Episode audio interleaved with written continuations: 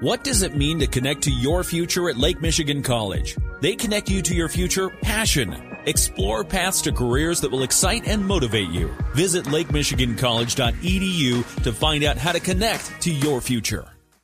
In the newsroom, I'm Michael Arney. Here is your top story.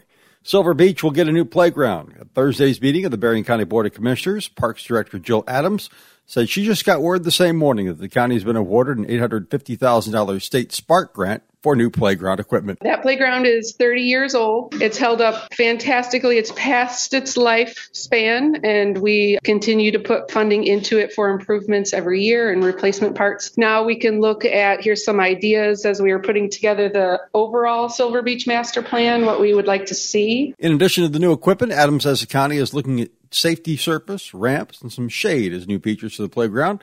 She's been talking with consultants about the options. The price quotes that we received for what we want to do is about a million dollars. So there will be some local match from the Parks Department. Silver Beach County Park had 728,000 visitors in 2021. Many of them were kids who used the playground.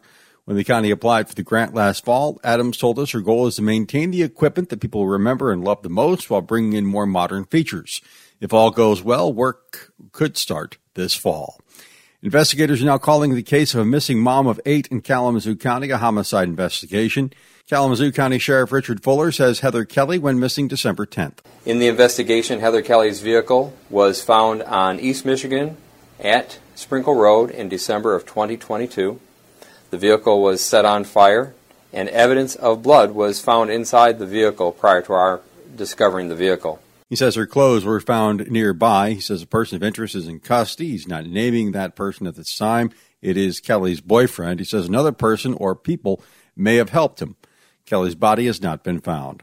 South Haven has reported that between uh, 2,000 and 2,500 gallons of raw sewage has overflowed from a lift station just east of I 196 and south of Phoenix Street, east of the South Branch Black River. South Haven Water, Sewer, and Street Superintendent Quentin Clark tells us he doesn't believe there are any immediate health hazards, but they're waiting on further guidance from the Cass Van Buren Health Department and the state. It's bigger than the last few we've had, but it's not real substantial, and it was heavily diluted with water. I mean, it was. I seen it in some pictures, and it was running clear. And raw sewage typically doesn't run clear; it usually got a gray color to it, but still wastewater in it. So we have to require to report these things to the state. Clark says the spill is related to an influx of rainwater into the collection system. Anyone with additional questions can call the South Haven Department of Public Works at 269 637 0737. Bangor and Dowagiac are among the municipalities to have reached a settlement with the U.S. Attorney's Office over violations of the American with Disabilities Act at their rail stations. U.S. Attorney's Office says under the agreements, the intercity rail stations in Bangor, Dowagiac, Holland, Kalamazoo, and Albion will be made accessible to people with disabilities. Over the next three years, each will modify portions of their rail stations and access points, including parking lots, waiting areas, restrooms, and platforms. Dowagiac City Manager Kevin Anderson tells us they were required to do basic maintenance at the station that included adding one more handicap parking space, adjustments to the restroom faucets, the removal of a barrier in the restroom, and adding some signage.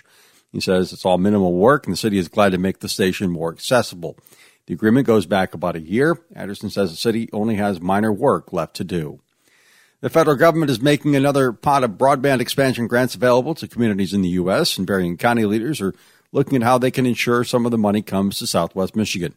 Berrien County Commissioner Terry Freeling says $250 million in Robin grants will soon be available, with applications being accepted now. And the way that the legislation is written, it is for the ISPs or the internet service providers to submit that application looking for community support. So, of course, that would be from the county if we wish to draft a formal resolution reiterating our support of broadband for the whole county and connectivity. That would be something that will likely be coming to this board. She says the application window closes March 14th. County's Broadband Committee, BC BIT, has scheduled a special meeting for February 21st for people to hear directly from ISPs about their broadband plans in the area. She says they'll present maps of their proposal so BC BIT can bring a recommendation back to the full county commission.